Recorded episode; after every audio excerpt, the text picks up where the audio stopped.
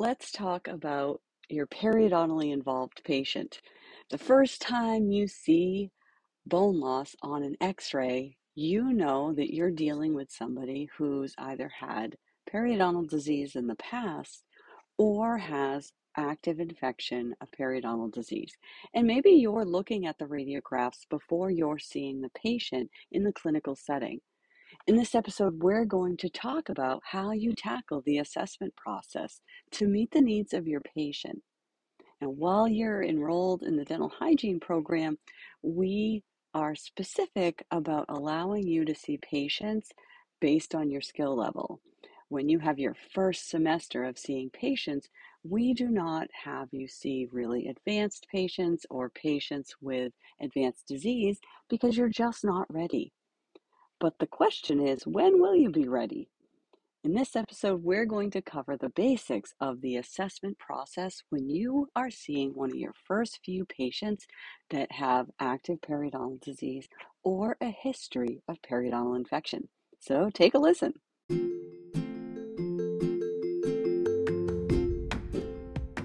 Hey everyone, welcome to the Happy Flosser podcast. My name is Billie Lunt. I am your host, and I am here to talk to you about all things dental hygiene to support you on your journey through the dental hygiene program. Welcome, so glad to have you.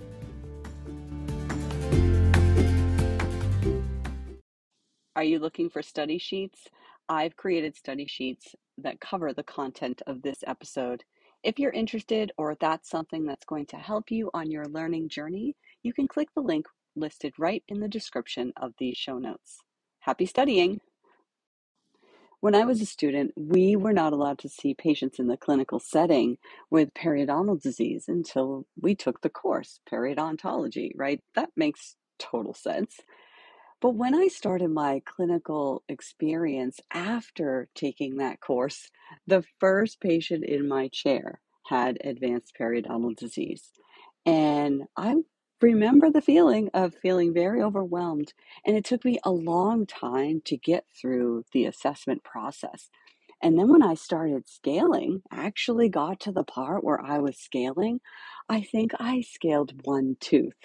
And so I was a little bit defeated, I guess is the best word to describe it. I knew what was going on out in the real world. How are these hygienists doing all this scaling, half mouth scaling in an hour or an hour and a half? How how is that actually happening? And I felt really inadequate. I scaled one tooth in an entire clinic session. What I failed to recognize was all the other things that I accomplished in that clinic session that maybe weren't so tangible, like scaling a tooth. So let's talk about all the parts that go into the assessment phase of treatment and then what you're actually learning when you're seeing a patient who is periodontally involved and the steps that you have to take and also the outcomes. Maybe the outcomes that you hope to achieve are not necessarily the outcomes that are actually achieved. So there's a lot of forks in the road when you're seeing a periodontally involved patient that just don't exist when you're seeing a healthy patient. But these are the patients where we can make the biggest changes with and we can have the biggest impact.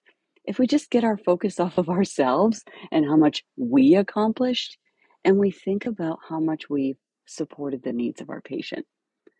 So let's talk about all of the different aspects in the assessment process that are just a little bit different with our patients who have more pressing needs. One of the first things that you could do ahead of time before even seeing your patient, and maybe this is a patient that you're seeing for the first time, so let's disregard looking at previous medical histories and things like that. Let's just start fresh. You've received a full mouth series of x rays on your patient. So you're taking a look at your radiographs and you're doing a radiographic interpretation on your patient. This tells you history. This tells you what has gone on in this patient's life, right? The the story that unfolds through the radiographs is pretty significant. So I don't want you to overlook that. Take a look at all of the teeth and the surrounding bone. Is there any horizontal bone loss? Is there any areas where there's vertical bone loss or defects? Are there missing teeth? I wonder what the story is behind those missing teeth. Is there mesial drift? Are there crowding areas? Are there areas that present periodontal challenges for your patient? So, of course, there's more to look at on the radiographs than just periodontal disease or historical perspective. But what I'm trying to focus on in this episode is specifically periodontal disease. So that's what I want your highlight to be when you're thinking about how you look at the radiographs.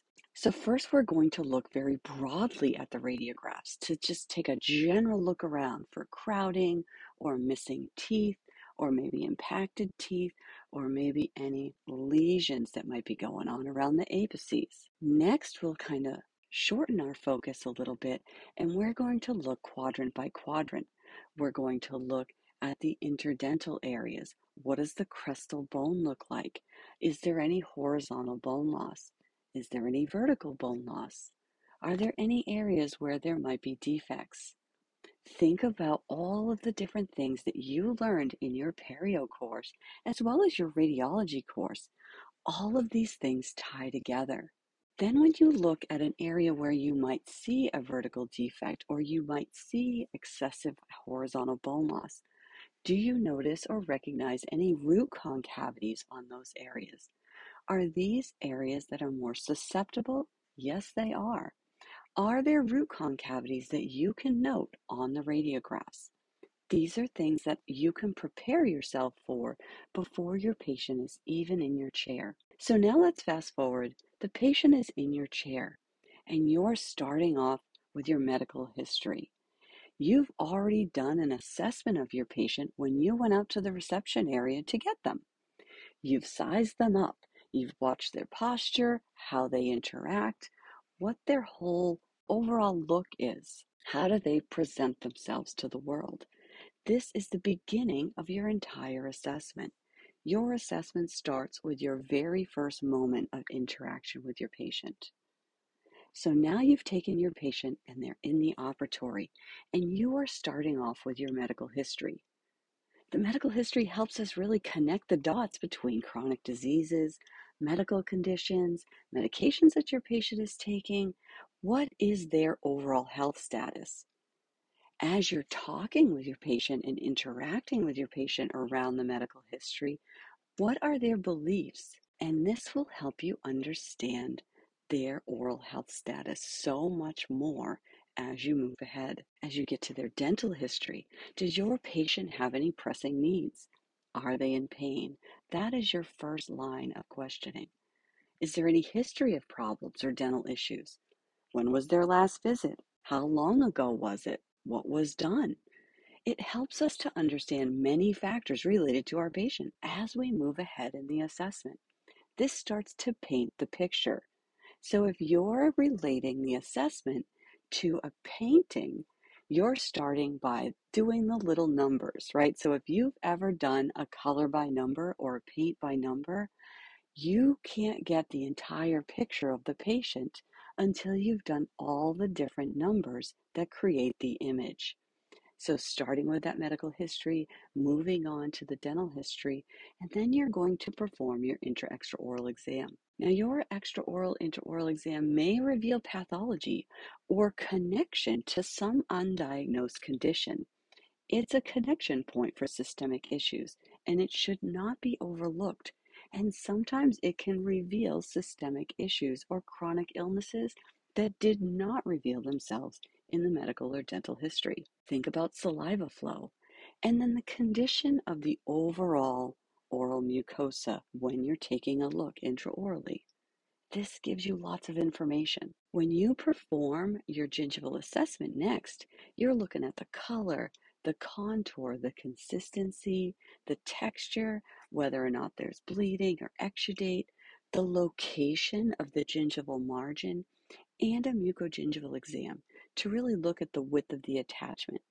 Now, when you're doing your gingival assessment and you already know because you've looked at your radiographs that your patient has bone loss, has had a history of periodontal disease, your gingival assessment, it's going to take a little bit longer because you want to be complete in understanding every need of every tooth. Now, the color can be pink or melanin in health, and it can be impacted by the thickness of that epithelium, as we know. Remember, you want to be looking at the amount of keratinization that's present, the extent of the connective tissue vascularity, the amount of pigmentation that is present, and you can almost tell if there's a presence of subgingival calculus.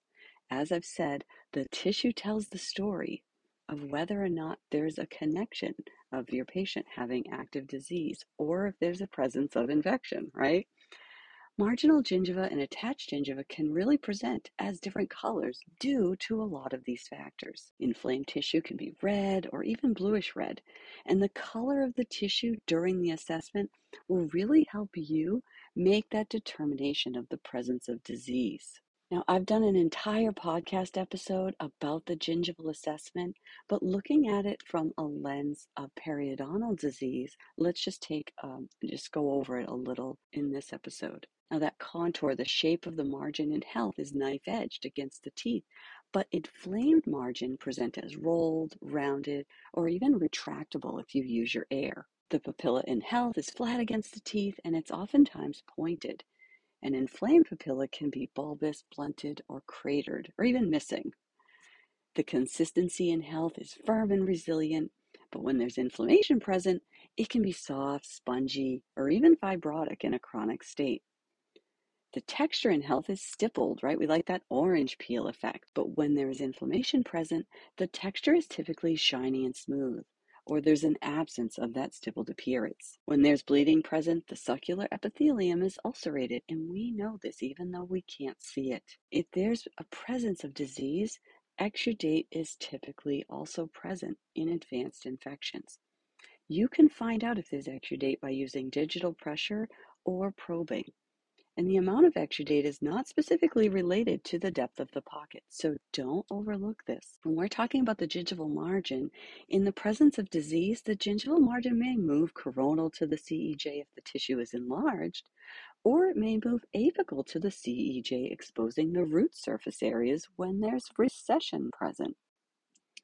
You have to look at the mucogingival so doing a mucogingival exam measures the adequacy and the amount of attached gingiva that's present. You want to locate those frena attachments and determine if there's any defects present. So when we do a mucogingival exam, we measure the total width of the gingiva, which is the distance from the gingival margin to the mucogingival junction, and then we subtract the depth of the pocket. So if the width of the attached gingiva is 2 millimeters or less, it is considered a watch. If the probe penetrates the mucogingival junction or through the junction, it is considered a defect. When we are looking at our radiographs initially before we even see our patient, we are also looking to see if we see any furcations. Now, furcations are hard to find on x rays. So, when we're looking at our radiographs, early furcation involvement is not easy to see on a radiographs. So, you have to use your probe depths and your root trunks and your instrumentation skills to find and feel those furcations in the early stages. So, a grade 1 furcation, the concavity can be felt with an instrument, but the probe doesn't penetrate any more than one millimeter. This is where your root trunks and your instrumentation skills are so important.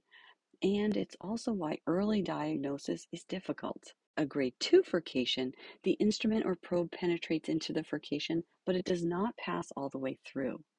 And this is really common in those areas where the root trunks are really short, like three millimeter ones, right? So you should know all of your root trunk lengths in order to, as a clinician, early diagnosis of periodontal disease. On a grade 3 furcation, the probe will completely pass through the furcation, but it's covered by soft tissues, and these can be visible on an x ray if you're specifically looking for them.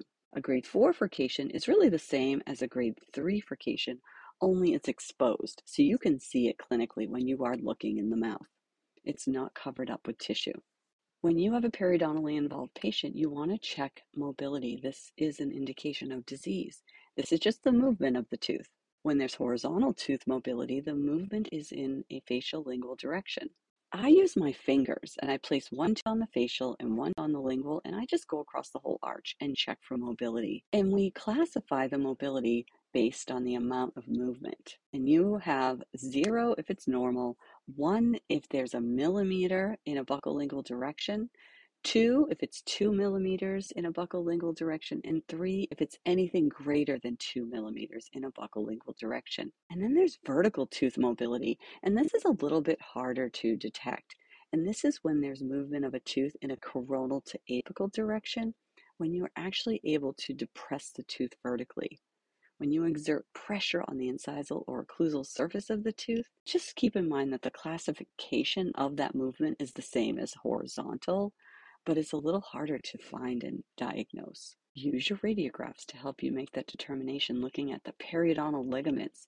If any of the periodontal ligaments on the radiographs look suspicious to you, check for that vertical tooth mobility. When you are doing your occlusal assessment, think about how that relates to tooth trauma and periodontal disease. Marginal ridge discrepancies, parafunctional habits, what are the contacts like? Is the dentition following proper form and function? What are the embrasures doing?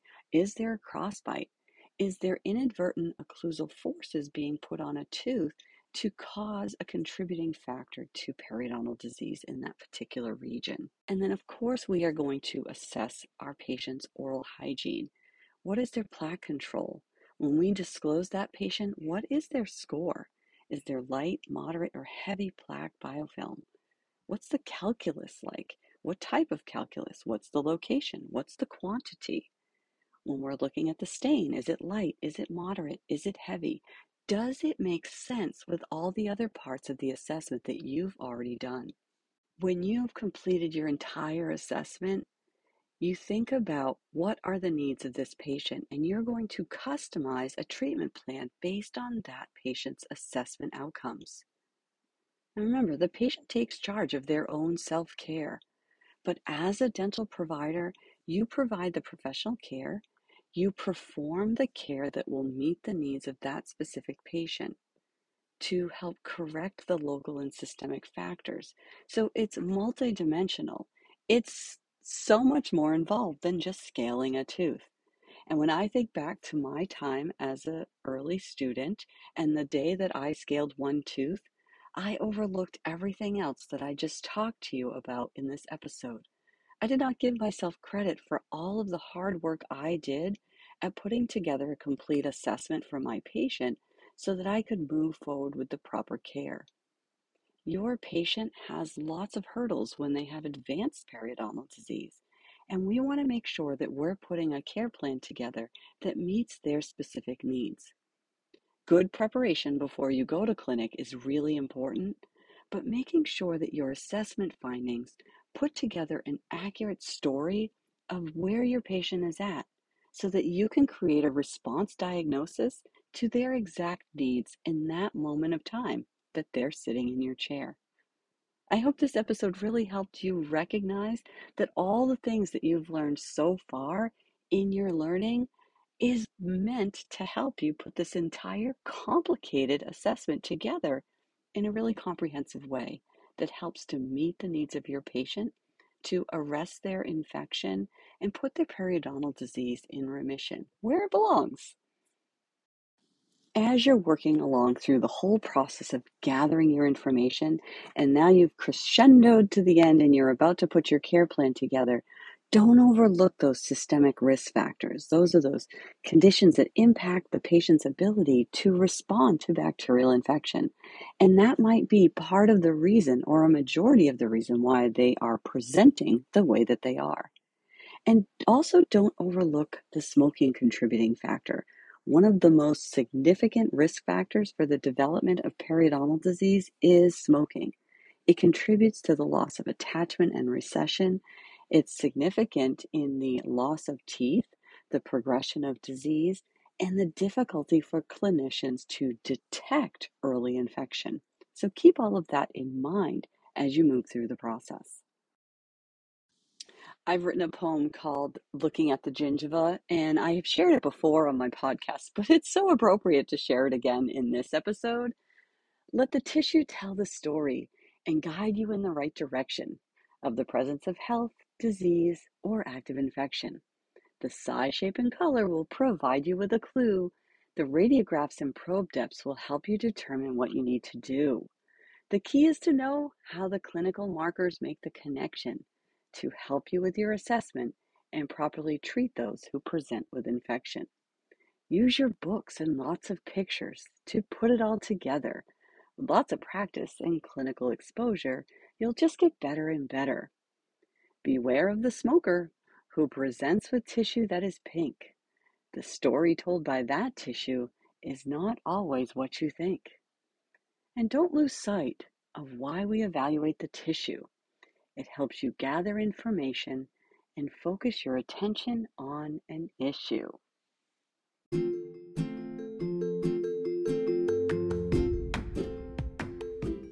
I would invite you to send me any questions that you need answered. Questions come up when you listen to this podcast. I have a link in the show notes, and I'd be happy to answer any questions that you have. Also, I would appreciate a review if you have time to leave one. Thank you so much.